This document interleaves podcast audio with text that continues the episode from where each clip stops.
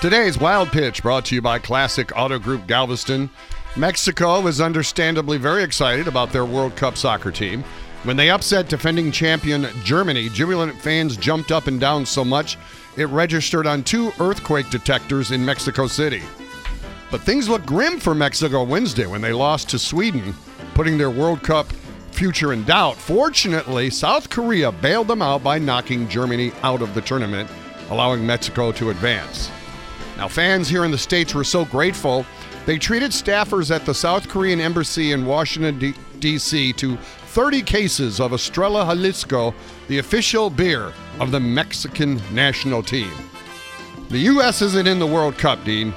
So I'm going to support Mexico by drinking a cold Negro Modelo later today. That's today's wild pitch.